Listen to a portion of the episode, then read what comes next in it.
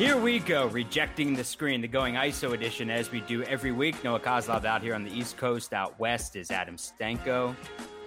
Down in the bubble in the NBA is Andy Bernstein, the Hall of Fame NBA photographer, the first ever official NBA photographer. He's been covering the league for nearly 40 years. He has covered every finals behind the lens for the last 37. Also, a podcast host. He's done nearly 100 episodes. The guests from Caron Butler to Nat Butler, Kobe, Magic, Coach K, and so many more. So, highly recommend downloading, subscribing, rating, reviewing wherever you get your podcast. Also, the hardcover collaboration book with Kobe, The Mamba Mentality, which we'll certainly get to. Noah, you Andy, didn't even mention the name of his podcast. Oh, Legends of Sport. podcast host. Legends of Sport. Okay. Okay. People are Legends, waiting there. Legends, like I'm, I want to get on this, and then. Well, I thought maybe I'd mention it at the very end, make people listen to the whole interview first, and then, oh, what's the name of? Oh, Legends of Sport. Legends of Sport is the podcast hosted by Andy Bernstein. Andy, is the rumor true that that your dad was the 13th member of the Dream Team? you know that uh, that is a, a, very distinct possibility. He didn't make it into the team photo, but he happened to make it into almost every other picture that I did. um, he was uh, he had the nickname.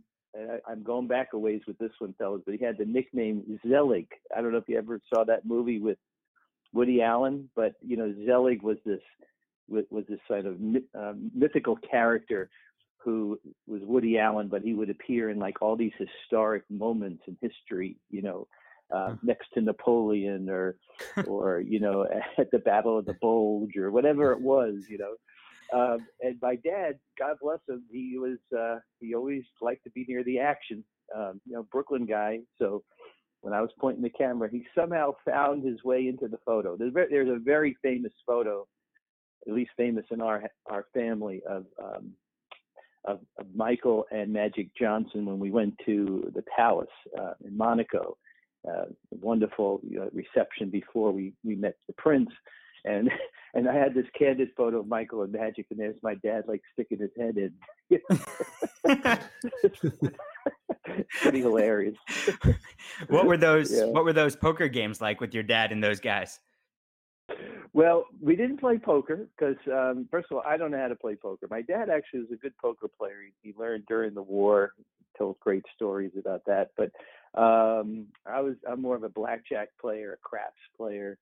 So when we were in Monaco, um, there were some evenings we found ourselves sitting at the table with a couple of dream team guys. That was that was kind of fun. It just was you know kind of surreal. You know, I'm sitting there playing my little you know few chips, and then you know to my left is Patrick Ewing, to my right could be Charles Barkley. Uh, you know, Magic could come by once in a while. And it was just all good fun. I mean, he's you know it was such an incredible experience with those guys to be truly, you know, part of the team, part of the very, very small inner circle of family that traveled with them. And I was happy to bring my dad along. You know, my my uh, love for sports started with my dad, and this was kind of like you know payback to him um, by bringing him along, not only to Dream Team but to so many other things that I did from from major uh, boxing matches, uh, Atlantic City and Vegas to all kinds of NBA events, you know, All Star games and finals, and uh, I took him. To, I have a really funny story to tell you guys. I took I took my dad to uh, to a Rams game. It was a Rams. This is hilarious. A Rams Miami Dolphins game in the old Anaheim Stadium before the Rams moved, right? And, and I got a credential for my dad and of course, I had my photo credential, and and I said, Dad, just take this camera and just stay over here, you know, in this corner of the sideline, and just you know look like you're taking a picture every once in a while, so that people you know doesn't raise like an eyebrow. and my dad actually was a pretty decent photographer. You know, he got me into photography, and you know, I'm going to be running around. I'm going to go, you know, to the end zone. I got to go, you know, to the other side of the field. Blah blah blah. And the whole game, I'm keeping my eye on him, and he's doing what he's supposed to do. And then, uh, with like two minutes to go in the half, I look over where he's supposed to be, and he's not there. okay, well maybe he went to the restroom. He was trying to get a jump on on halftime. I don't know, but then he never came back. And they go they go to the two minute warning timeout, and I happened to glance at the jumbotron, and there's Don Shula. This is literally what happened.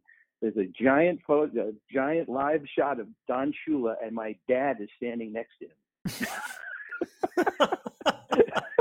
it's like literally standing next to me. I almost died. It was the funniest thing ever.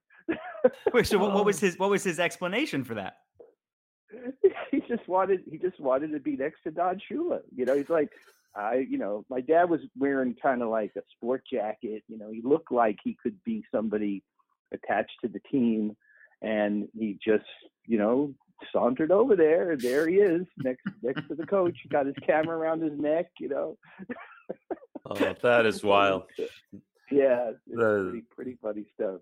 On on the dream team, though, specifically, I mean, there's so much that we've now heard about the dream team, and guys have talked about it. But for you to spend every minute from the beginning to the end with that team is is obviously something special and unique. What's what's a moment that you had during that run that you were maybe looking around? And I know you take pride in the fact that you're there to work and it's not a fandom, but but what's a moment that you mm. can recall where you were like, "Wow, I can't believe I'm here right at this moment"? Great question. I mean, there were a few of those, um, especially very early in the beginning when we were in San Diego for the initial training camp, uh, and I went to practice, and I'm looking around and like this is this is like an all-star practice times a hundred. You know, it's like crazy. All these, and they're all on the same team. You know, it's pretty nuts. Um, one time really sticks out, quite honestly. Uh, one day in Monaco, uh, Michael decides to go golfing with uh, PJ Carlesimo, Chuck Daly, Michael. I think Rod Thorn was there, and I asked if I could tag along, and they said sure, come on. So we all pile in, you know, the van, and we we go to this most unbelievable golf course. Now I'm not a golfer, but I know like what good scenery looks like.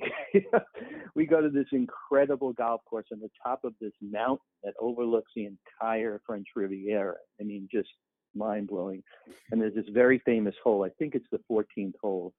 And I took this incredible photo of Michael just, you know, with his golf clubs. With his golf club, he was about to tee off and I just had to get that picture, you know. And, and I say, hey, Mike, you know, I mean, look at what we're looking at here. And he goes, yeah, that's a great picture, man. Take it. and um, you know, I came away with this amazing picture, and that was that was a really special moment because it was really just the four of them and me, you know. Um, and then there were times in the training room.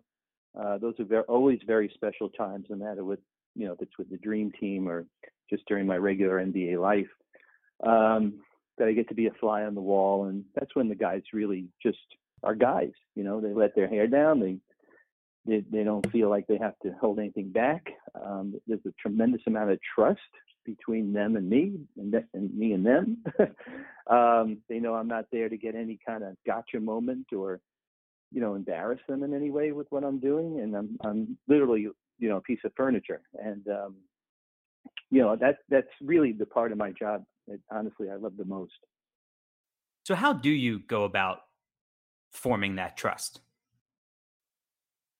Well, you know, it, it honestly goes back to it's going to sound cliche, but it, it's really about integrity and it's about being your true self. I mean, honestly, I was a very young, brash, uh, aggressive photographer at the beginning of my career, but I, I, I want to say that I wasn't I wasn't arrogant. I just had a lot of self confidence and I had a lot of motivation and a lot of drive.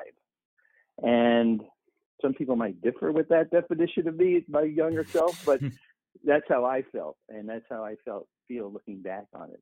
And I knew that to get to the next level of what I what I wanted to accomplish as a photographer, especially a sports photographer, and the fact that I I was given you know, the access to these players, you know, Pat Riley, Magic Johnson, um, the whole Showtime Lakers team, especially. And then, of course, you know, with Phil Jackson and Michael and Kobe and Shaq moving forward, um, that, you know, I couldn't BS around. I mean, I couldn't, I couldn't have an ulterior motive. You know, I couldn't, uh, I just had to be in my genuine self and show that I I'm here to do my job, you know, and I got a lot of respect back from that, and I obviously respected them and I respected their space, and I knew when to get in and when to get out. Um, you know, that was kind of a sixth sense, honestly.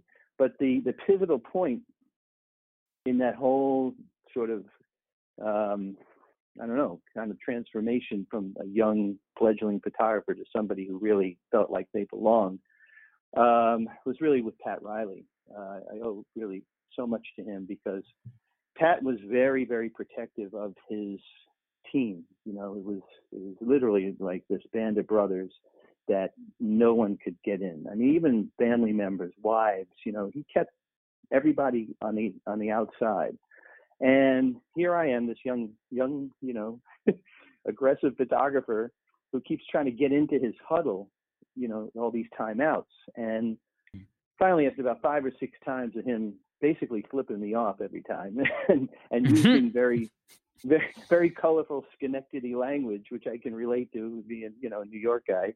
Um, finally, you know, after a few times of this happening, I'm I'm kind of getting myself ready for a game. The team is warming up before you know before a game, and he catches my eye and he calls me over. He gives me the, the you know the, the pointer finger. Hey, come over here, kid. And he just looks me right in the eye, and, and he I thought I, yeah yeah thought I was in trouble, like I'm going to the principal or something. And he says, he says, kid, tell me, why do you keep trying to get in my huddle? What is your problem? I keep kicking you out. You keep coming back. and I and I said, coach, I, I got to tell you, I said, people love to see what's going on on the inside. You know, TV can sort of could kind of get that, but we still photographers don't really have that access. You know, and I know the fans would love to see that, and you know, they want to see you talking to Magic and Kareem and Bill Bertka and drawing up a, play and whatever. And he thought about it for about a second, and he looked at me. He goes, "All right." He goes, "I'm gonna let you do it one time tonight, and if you screw it up, you're never coming back." Except he didn't use the word "screw up." You know? and I said, uh, "I said, all right, coach, um, that's cool." And I, I did it the first time out, and well, actually, I, I did it a few times. You know, when he gathered the team before tip off, uh, I remember uh, first quarter break, um, you know, right before uh, they went out for the second half. And I made him a couple of prints and I brought them to the next game. And I said, So how did I do? He goes, You were in the huddle? like, yeah, you told me I could come in the huddle. I guess you didn't notice me? He goes, Yeah, I guess not. and so from then on, I kind of earned my stripes, you know. And, uh, he kind of let me do what I needed to do, and that gave me tremendous confidence. I mean, you know, all the guys saw that. Obviously, I had already started a really nice relationship with Magic on and off the court, but you know, when the head of the head of the tribe there lets you know lets you in, um, mm-hmm. it's a good thing. RockAuto.com, a family business that has been serving auto parts customers online for 20 years. Go to RockAuto.com shop for auto and body parts from hundreds of manufacturers because there are so many makes and models of cars. You can just go on rockauto.com and they make it so easy to just navigate in their catalog, filter all sorts of things, and you get the best price. So, why would you choose to spend 30, 50, even 100% more for the exact same auto parts at a chain store or one of those new car dealerships when you can get things on their site for a reliably low price. You can choose the brand, the specification, and those prices. So go to rockauto.com right now. You can see all the parts available for your car or truck and write locked on, L O C K E D, space on, locked on in their How Did You Hear About Us box so that they know we sent you. Amazing selection, reliably low prices all the parts your car will ever need.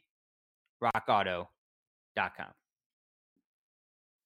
Andy, I can appreciate um, the colorful Schenectady language. My dad went to high school with Pat Riley in Linton High School, so oh, um, yeah, so so all that was used on me. Whatever, whatever, however, uh, Coach Riley was talking to you at the time. I yeah. I heard you say something interesting that early on you had to learn how to anticipate the action, and I'm curious. Mm-hmm how that played out as you're covering Magic, who's all about misdirection and and uh, and and all Mm. that. Obviously, on the break and and and the Showtime Lakers and Worthy and and um, and Cooper. Like, how does that play out as you're learning to anticipation? What does that look like to you? Well, one thing you guys, uh, uh, you, you already talked to my buddy Nat Butler, so he probably ran you through this, but you, really for the listeners to understand is that the type of photography that we do, um, and indoor basketball games, indoor hockey, we're using these this intricate system of gigantic strobes, these big flashes that in back in the day we had to install almost every single game and take them out after the game but they're these huge flash systems that are up in up in the catwalk. So essentially, when I push the trigger on my camera, these gigundo flashes go off and they expose the picture. Right? It's like having like if you had a little flash on top of your camera, and there were probably 500 of those. That's the amount of light that's coming out. You know. And so you're freezing the action. You're using the strobe light instead of the crappy available light that you know all the older arenas were known for and you're able to use daylight film, um, which was, you know, the key to the whole thing because the quality of the film, you know, really was amazing. It's like you're shooting outside.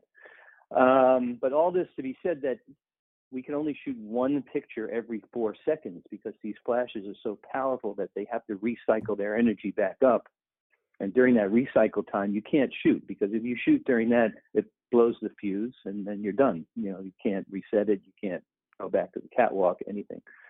So I had to learn very, very early on. And I learned this as an assistant actually, because I was one of the few people, myself and Nat, in the country who knew how to set up these strobes for the photographers we were working for as assistants. And I watched how disciplined they were, you know, and, and how they seemed to always wait like a millisecond longer than than I would have, you know, then I probably would have shot a little bit earlier and then maybe with a motor drive, it's like the third or fourth frame of a sequence, that would be the shot. But of course, we don't have that luxury. So I learned um, on the job, honestly. And when I started shooting with strobes myself, um, there was a lot of uh, a lot of research and development. But with Magic, especially, it was incredibly challenging because, like you said, he you know he could do 20 moves between one end of the court and the other, and you don't, you know, you can't follow his eyes because you don't, you have no idea what he's going to do with the ball. Um, a lot of it is guessing. A lot of it is experience built up over watching him so many times in so many games. Um, some of it is, I don't like to use the word luck, but some of it is the good fortune of not having a referee or another player in your way, you know. because we do sit under the basket and you know there's a lot of bodies between sometimes between ourselves and the subject and timing is all is really all it is. It's uh, experience timing uh, a little bit of luck you know? Um, so I, I like to think that i you know i missed a lot but i got a few that you know that are really good over the years. And um, kareem was a great uh, i guess learning tool for me too because you know Kareem had this beautiful sky hook that really only looked great when he was in full extension, the ball just about to come off his fingertips, you know, just this statuesque, incredible, you know, unbelievable moment in time. That if you shot it any earlier, yeah, it's a good picture, but to get that, you know, the apex of the sky hook and so I learned how to time that. You know, he was very regimented in his sky hook, you know, the way he did it. Mm-hmm. Um, and that, of course, you know, just extended to other guys. You know, Michael was just as challenging as Magic, and so was Kobe.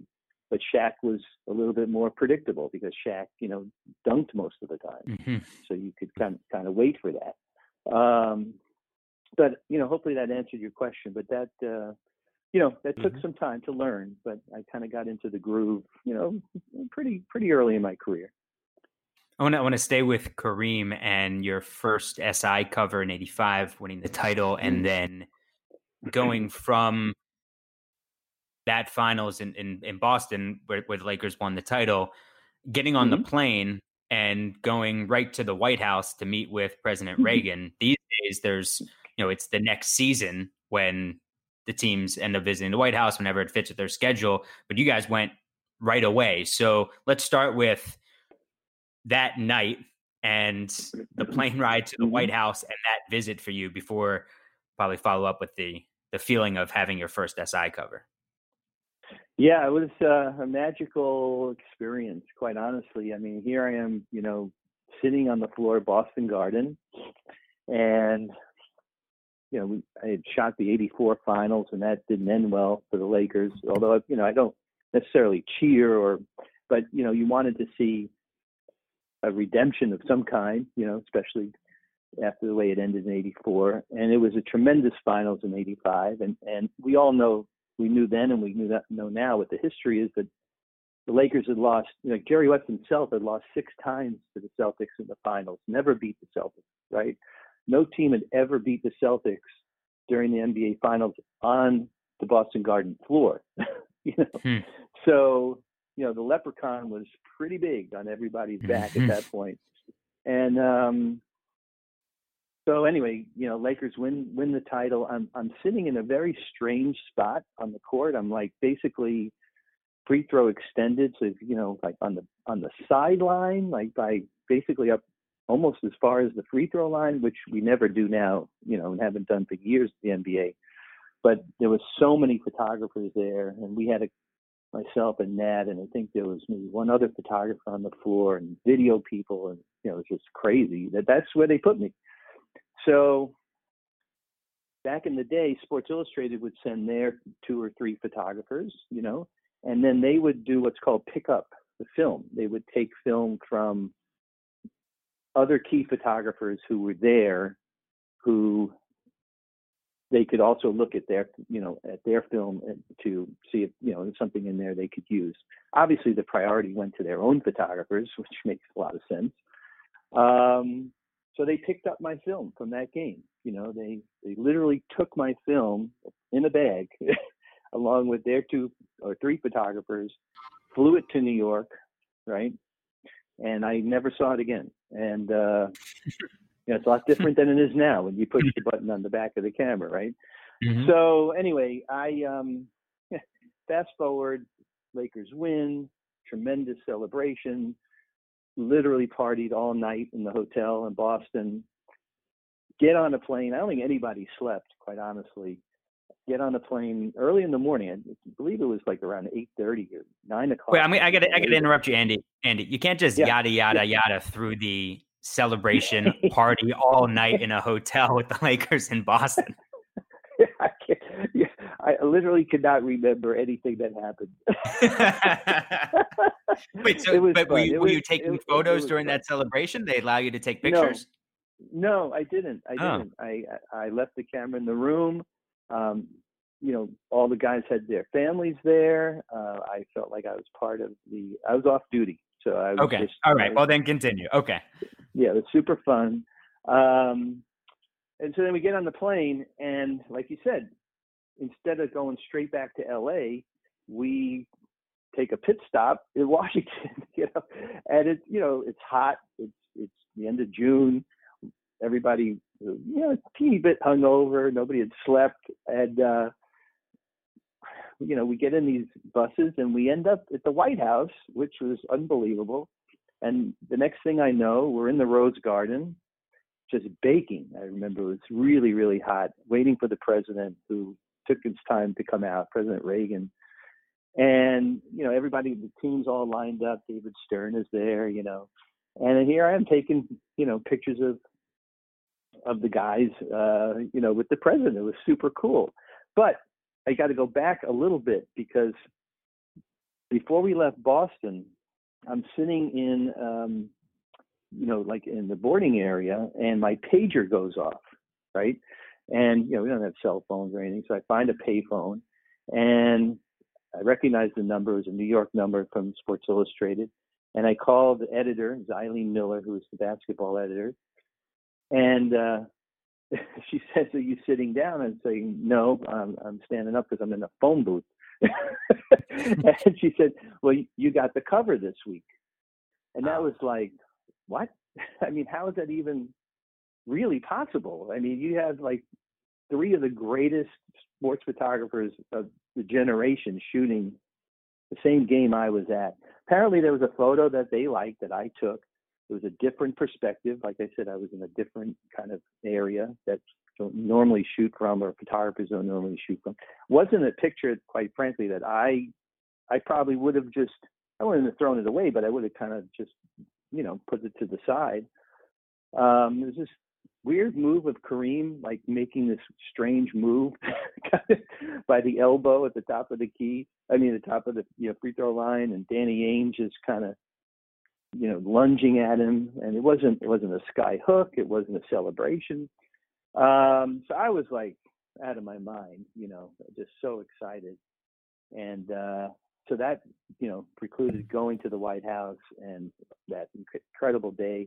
Then we finish at the White House, go back on the bus. Well, first I took a big group picture in front of the White House, which was awesome, and then end up in LA and it's already nighttime, and there were a couple of thousand fans waiting for the team um, at the private terminal, which was really really amazing, and uh, that's how my day went. it's a what truly a incredible day. What a day. Yeah, yeah. I mean, that day was the only.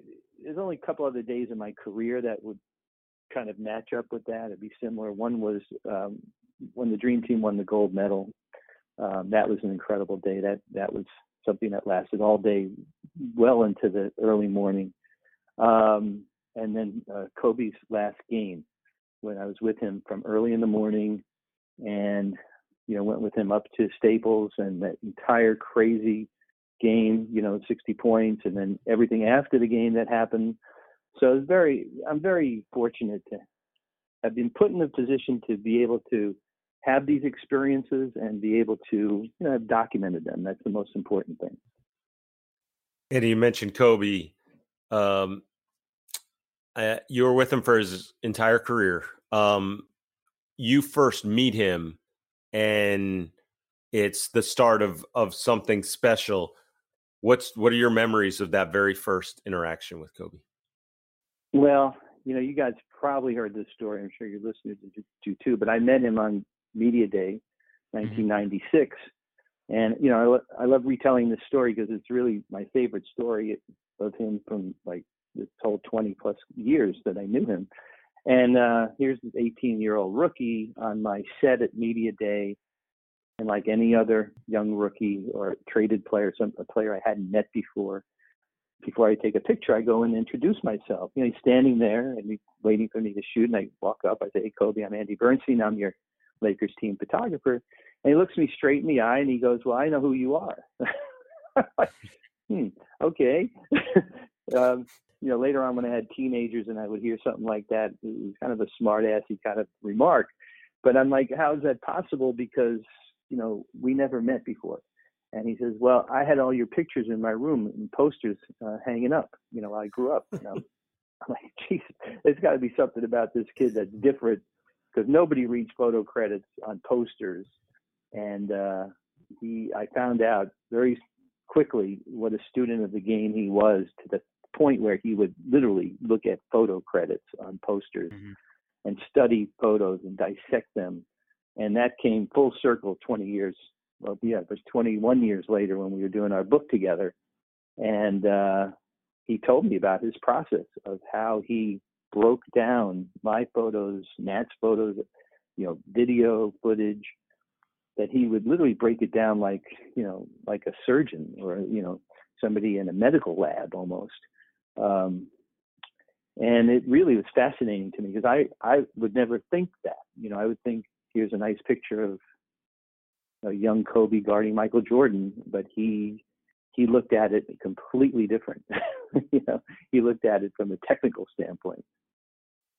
Well, to that end, and I I you know get to see your name every day because although not Andy, Andrew, because mm-hmm. having Mamba mentality as a as a coffee table book and I see it literally every day in my in my in my uh-huh. living room.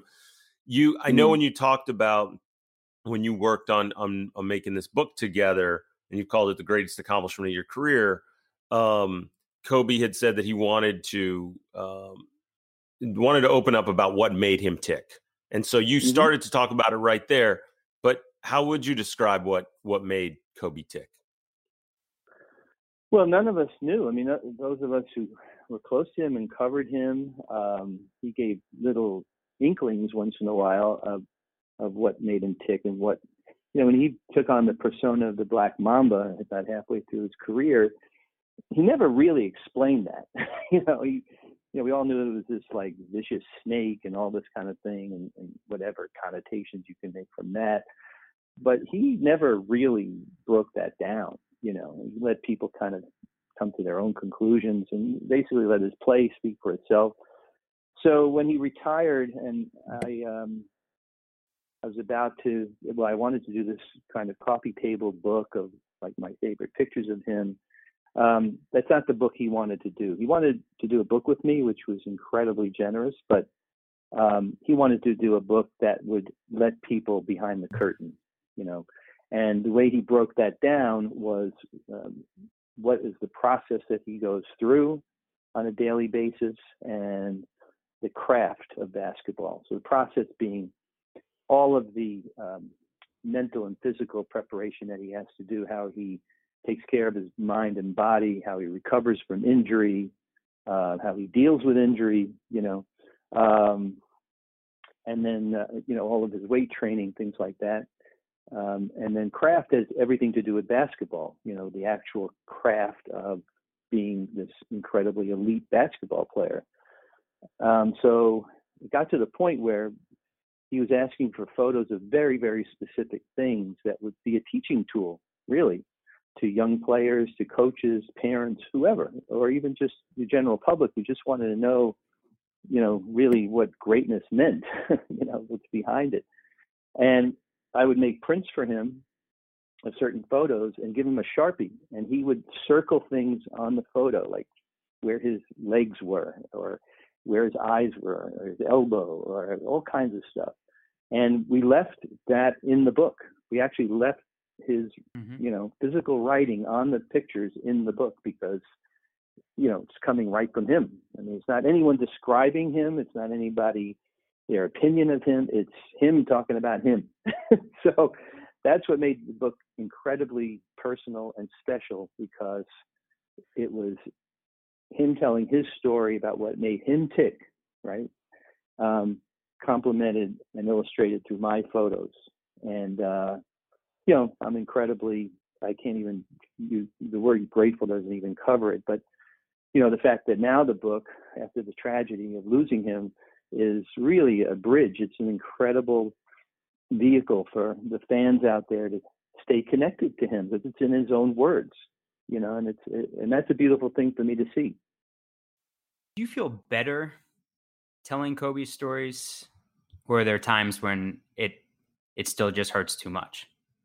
Yeah, that's it's a, a really great question because um, I'm one of these guys in life, like that has like delayed reactions to stuff. You know, with my kids, like my kids would get hurt, and it would just be all about like, okay, what do I got to do? They got to take them to the emergency room. I got to call the doctor. You know, I get in a car accident or a fender bender. You know, and then emotionally I break down later, like down the road. And a lot of people are like that. You know, you just take care of business. My wife is the opposite of that. You know, she gets emotional first, and then kind of relies on me to take care of business. You know. um, so with Kobe, when the when the, the accident happened, it was it was unbelievable shock that uh, I had never I've never been shocked like that in my life, um, and millions of people haven't either.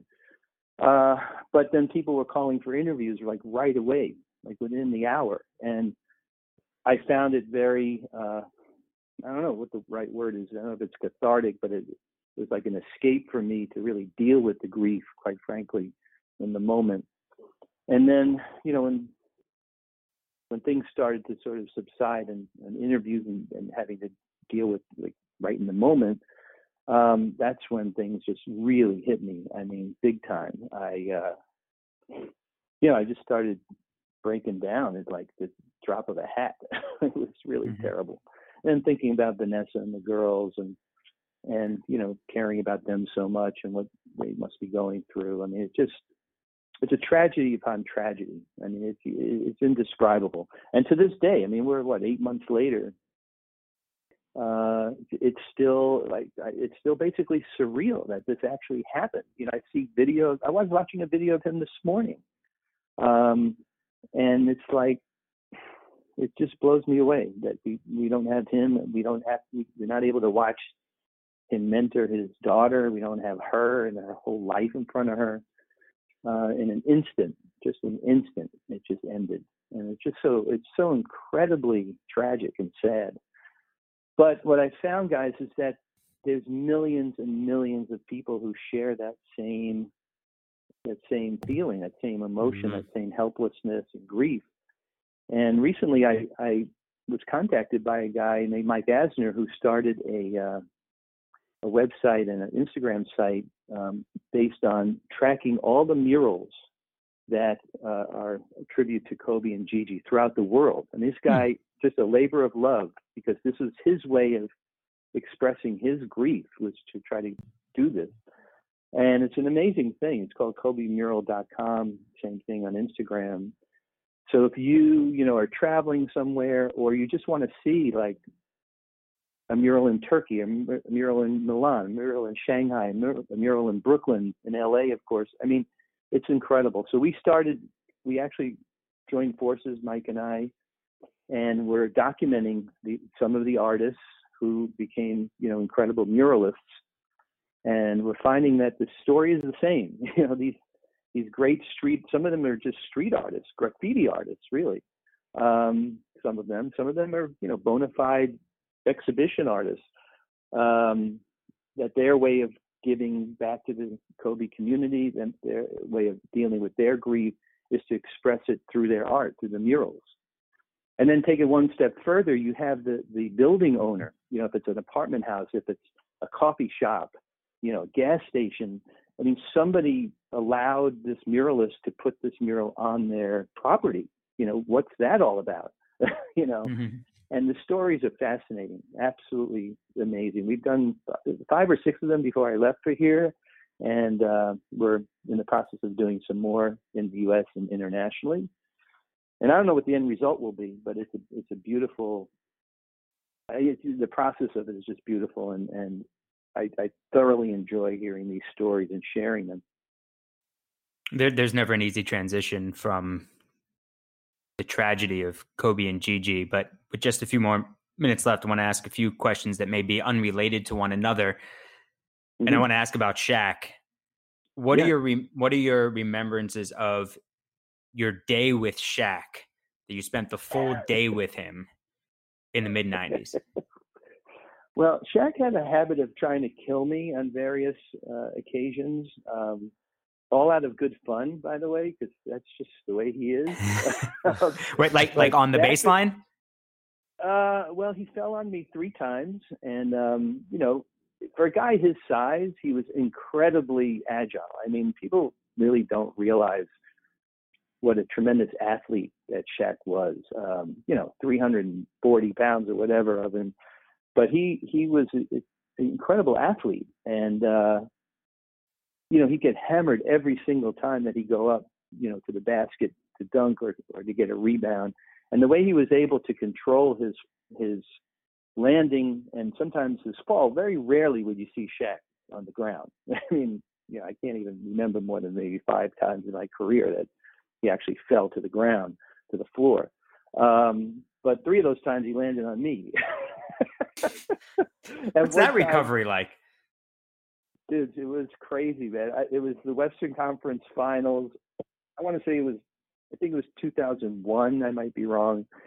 Um, but it, so he he got he went up for something for a basket, I think, for a dunk, and just got hammered by two or three guys, and just lost control. And then you know I'm I'm only sitting like four feet away from where he is basically, and uh, he just kind of stumbled and then boom, fell right on top of me. And we were literally chest to chest. He laid me out like completely and his his his face and my face are like looking at each other. and this is true. I be I have like a lens embedded in my chest, you know, and I can't breathe, and I'm like gasping. And he looks, he's like two inches away from me. He looks at me, he goes, "Hey, is that you, man?" I'm like, "Yeah, it's me. Get the, you know what, off me, man." and he looks at me, goes, "Give it a second, man. We're on national TV." this dude was out of his mind. Um, and then there was another time I was doing a shoot for Reebok, and uh, I don't really tell this story that often, but you asked.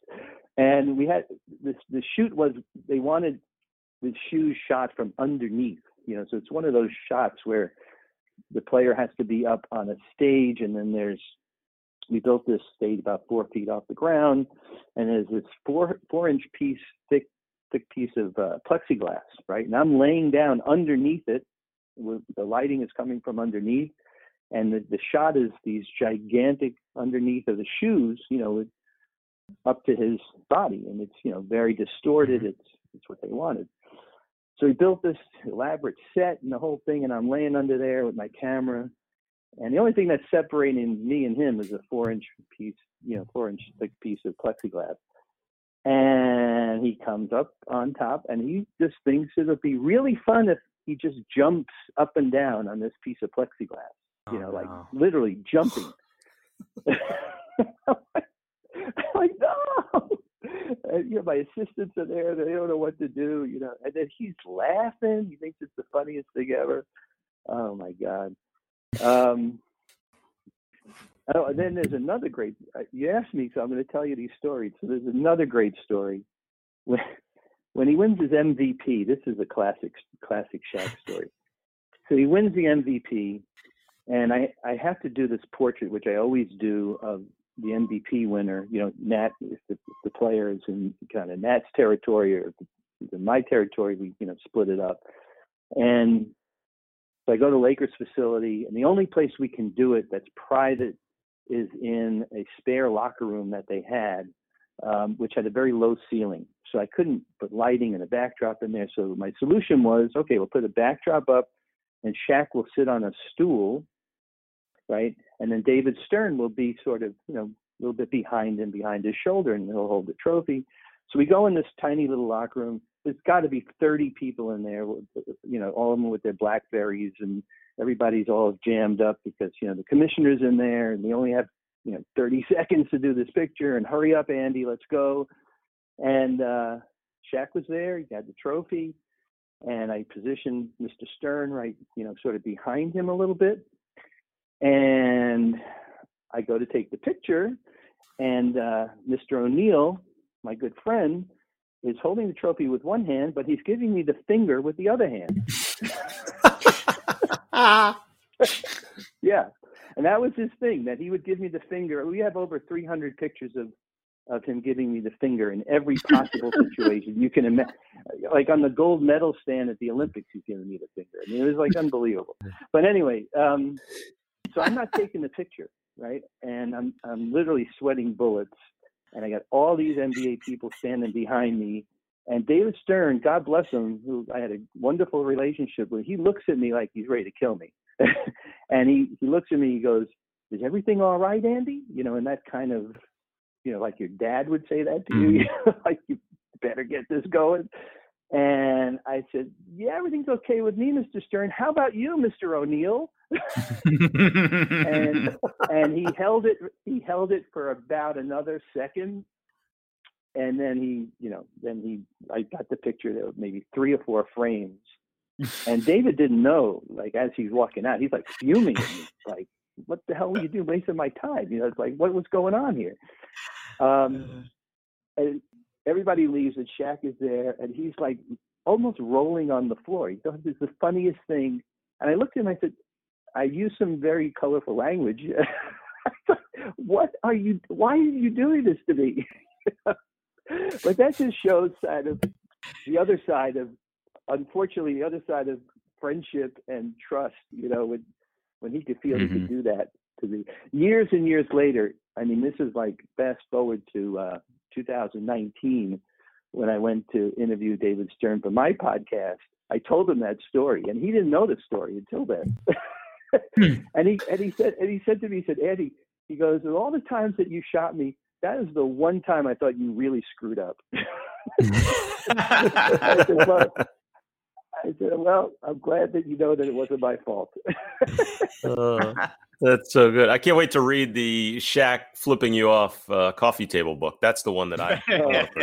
Uh, well, you know, it's oh. really fun. This is this is really funny you say that because for his 30th birthday, I made him uh, like a little book of photos. It was a it was a photo album. You know, we didn't have like the Shutterfly books in those days, but I I, I saved all the pictures. I made prints. I made him an album. I put made a cover, give it to him. He was super happy about it. About a month later, he goes, "You got another one of them books? I lost it." Jeez, you have lost the book. Oh, that's incredible. The world is this, is this photo book of Shaq flipping me off. Um, but we always joked about it. I said, I can't, I can't publish a book like that while I'm still working for the NBA. You know, maybe one day we will. And it was all in uh, fun. I mean, it was all, all with his, you know, his, his uh, playful expression and, you know, Shaq always liked to push the envelope. So, you know, it would be fun to one day do that. I don't know. I don't know uh, the format or how we would do it, but one day we will. Andy, last last question for me. Um, you you pushed the trigger on the the famous MJ shot against the hmm. Jazz, '98. His last shot, last right. wonderful moment. But mm-hmm. what's of interest to me is you then work your way up to go catch Jordan in in the hotel room in the ensuing celebration and hmm. walk in on a famous couple on your way to get there. What were Carmen Electra and Dennis Rodman doing when you when you walked into their room? Well, this was you know a couple three hours after the championship was won, and I, I went up there to the hotel, and the Bulls had this whole the whole floor in the hotel there in Salt Lake City, top floor. And the first room, literally, I walk into, all the doors were open. You know, it's like being in your dorm on the weekend. You know, like all the doors are open, music's coming out, people are partying and stuff. And I said, walk in the first room. There's Dennis and Carmen Electra just kind of sitting on the couch, probably six or seven champagne bottles just strewn all over the place. And he looks up and he goes, "Hey man, want some champagne?" I'm, I'm good, dude. so that was kind of interesting.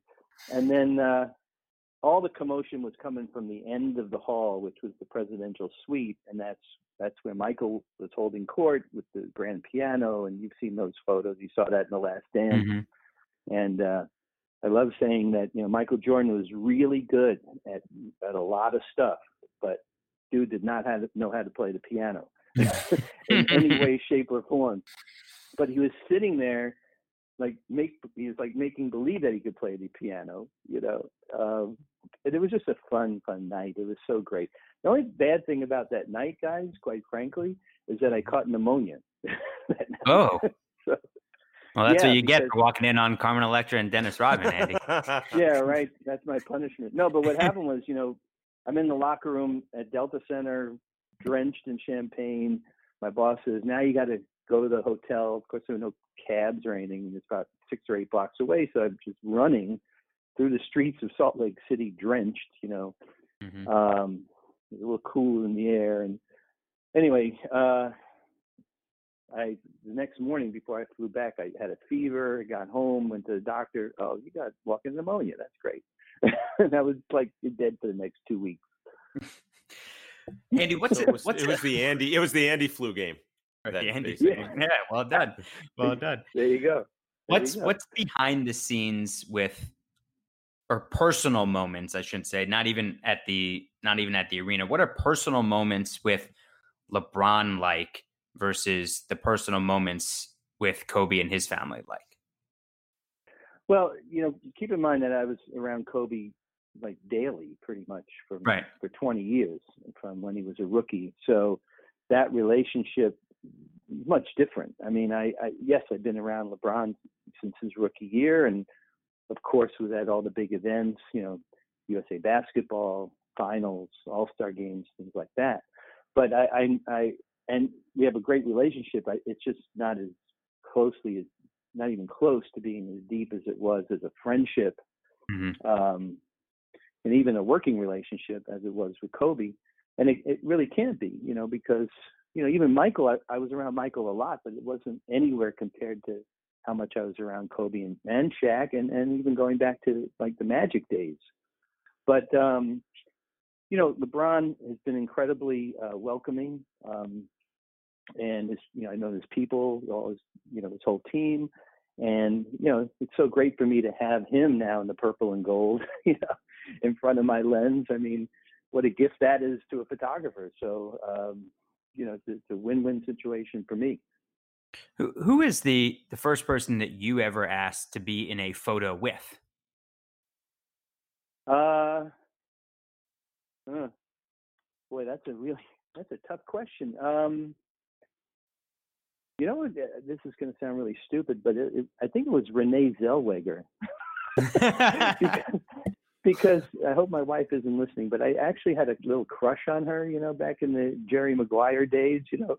um, and she came to a game and she's super sweet, like very shy person, and she's sitting courtside, and she's one of these celebrities who like is anti courtside. Like she shouldn't be at courtside because it's like not her thing to be in the spotlight. And I, I just had to get a picture with her. I never have ever done that again. I never did it before, and I never did it again. She's the only celebrity I asked my assistant to take a picture of with and she was very sweet, you know, gave me a nice little smile, and that was it. so you know, I, wish well, I, uh... I, wish I had more, but you know, I wish I had more pictures. But I have a lot of candid pictures of me talking to, you know, Denzel or Jack or whoever, and I'm very appreciative to my cohorts who send send those to me once in a while. But you know, I try not to cross that line, but I don't know. With her, I just had to do it. Understandable. Understandable. All right, we'll close with this as we do every podcast since it is the Rejecting the Screen podcast. So we'll put you in this situation from covering the NBA from your very first assignment in at the 83 All-Star game at the Forum until now. Who would you choose to take a photograph of with the game on the line to reject a screen, go ISO, get a bucket? Uh, well, that's so that's such a tough question. Um, you know, I would love to. Uh, I love Giannis's game. Uh, I mean, I can't name one guy really. Um, you know, I love I love my Clippers, who I've been around forever. My Lakers. Um, so there's guys on those teams that I would just love to see. I would love to see somebody have like a Steve Kerr moment you know, and Steve hit that shot in the final. Okay. Michael passed in. I would just love to see a guy like a Lou Williams, you know, or who's great, of course, but you know, somebody get that shot that mm-hmm. lives forever um, and and almost define their career. Although you know that shot didn't define Steve's career, but look at the you know this the story of that shot and what and what it became. Um, so I, I know I didn't specifically. No, I like that. that. No, but I do like that. Yeah. That an, an iconic photo for someone who isn't photographed all day, every day on the court. I can yeah. certainly appreciate that. Yeah, yeah, for sure. Thanks. All right, all right so I'd suggest I, would suggest everybody go on Andy's Instagram feed at ADB Photo Inc. INC. You can Google Andy Bernstein NBA and look at photos all day long. And if you haven't been doing this already, when you look at NBA photos, look at the photo credit, just like Kobe used to as a kid. And I remember mm-hmm. my very first photo of seeing of Andy's was the 87 Lakers on the boat because I wore out that VHS from NBA Entertainment and then wear out that photo also looking at that. Also, the podcast, it's called Legends of Sport. It's a must subscribe. So do that everywhere you get your podcasts. The Hall of Famer, Andy Bernstein, also part of the Mamba mentality. If you haven't read the book, haven't seen the book, you're not going to break Amazing. into Adam's house to get it. Amazing. You should pick it up on your own. Andy, we appreciate it. Thank you so much. Well, guys, really a treat talking to you guys, especially from the bubble. I'm going to hang up from you. I'm going to leave my quarantine, which I've been in for eight days, and I'm actually going to go to work. what a concept! I have not you know, done anything photo related. Uh, been doing a lot with my podcast and a lot with Legends of Sport during the pandemic, but I have not done anything photographic, you know, and I haven't shot a game since March 11th. So I'm stoked. I'm excited. So we, will under, we'll understand if your first few first few frames aren't Hall of Fame worthy. We get it. You might be rusty, Andy. We get it. we get it. Thank you, guys. I appreciate it. But uh, take care. No, and Adam, thanks thanks so much for having me, guys, and take care of yourself. Yeah, we appreciate uh, it. Thank you. You Andy. as well. Pleasure. Pleasure. I mean, you want to talk about stories? I mean, we didn't even go back to his very first NBA assignment, the 83 All Star game at the Forum, when the NBA didn't even have a photographer. He, he, they weren't even planning on photographing the event. Yeah.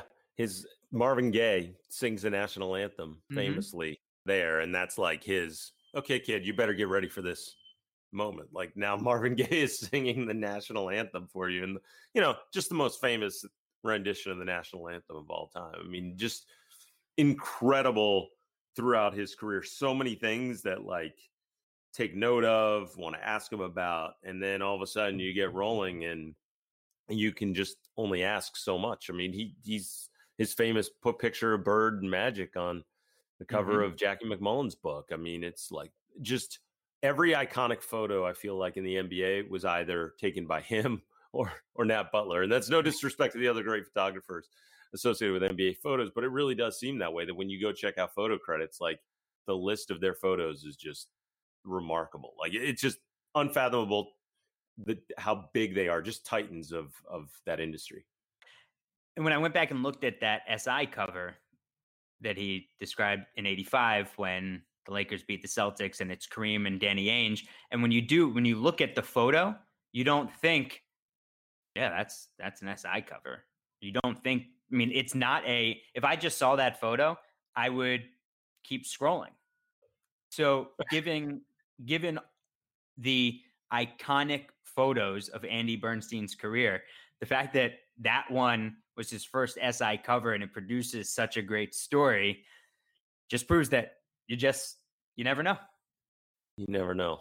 But his his whole his whole journey is incredible. He talked about his dad, and um, it's it's pretty awesome. I mean, it, because every one of these stories that you talk about, when when it's someone who's accomplished something great, it's almost like they have the talent, and then they went and they go and work for it. And um, that was the thing is I was I was looking up his background. He's talked about his dad and giving him credit. He's 14 years old. They go to travel in national parks, and he's getting credit for from his dad. When the pictures come back, it's like wow, this is something special. You got something here. And later he's told in his career, you got something, you got something. And then, but it's like the effort he put in. And, and what's interesting is you spend all that time and you can tell he's a fan at heart, just like us. But it's like when he has work to do and he's there taking pictures, I mean, the end result is just, is beautiful. And, you know, you can't miss, you can't miss in his business. You, you miss your, you're getting chewed out by David mm-hmm. Stern. You, Right. you know, your your your your livelihood's at stake if you if you're missing shots. So it's incredible the craftsmanship from these guys. And Adam, you asked a great question about how you how he studies and learns tendencies of players in order to shoot them. Because as you said, you can't miss, and you get a shot every four seconds because it takes that long for things to reload, and that's how they do things. And Nat had talked about that as well on the podcast for the strobes to reload, etc. So you've got to learn the tendencies. So the so as a photographer, you're watching film and you're paying as close attention to some of these players as the defenders are to learn those tendencies to know that when Kobe fakes one way, 80% of the time he's going to come back. So let me hold this here and I'll shoot it here.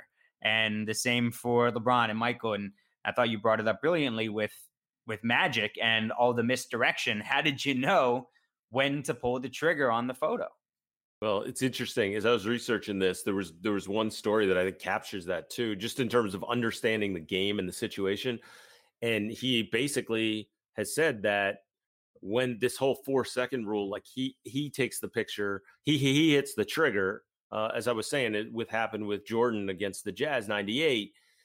He hits the trigger on it, and it it's a trigger for cameras basically all over the arena including mm-hmm. again that famous shot from the opposite baseline. You see the Utah crowd. I mean, if I mention one crowd shot, NBA history, that's the picture. You know, everybody's hands on their faces and all. And what's interesting is He said he's on the sidelines. Toni Kukoc ends up blocking his vision, but but Russell stumbles, Jordan rises. He knows his individual picture, he's not going to get it, but he has to take the shot at that moment. So basically gets Kukoc's back, like gets blocked for his own photo, but it's like he's sacrificing for, you know, for all the other cameras. And that's where that picture comes from. It's him knowing and anticipating. And it's amazing. He captures the end of Jordan's career brilliantly because he knew the timing has to be perfect on this. And even though he doesn't have the shot, he knows one of the cameras does. And I just I think that's awesome in terms of just this next level of, of knowledge that you just need and, and to be great at your craft. I remember that being in ESPN the magazine, a full two page spread, and then pulling it out and putting it on my wall in at wow. home in high school. And then I remember taking it with me to college and having that up in my dorm room as well.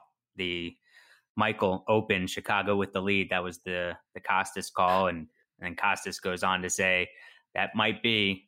We don't know what might unfold over the next. That might be the last shot Michael Jordan's career. Wow. So he's Andy Bernstein, the Hall of Fame photographer at ADB Photo Inc. Inc. on Instagram. It's a must follow if you appreciate the NBA. We're on Instagram at rejecting underscore the underscore screen.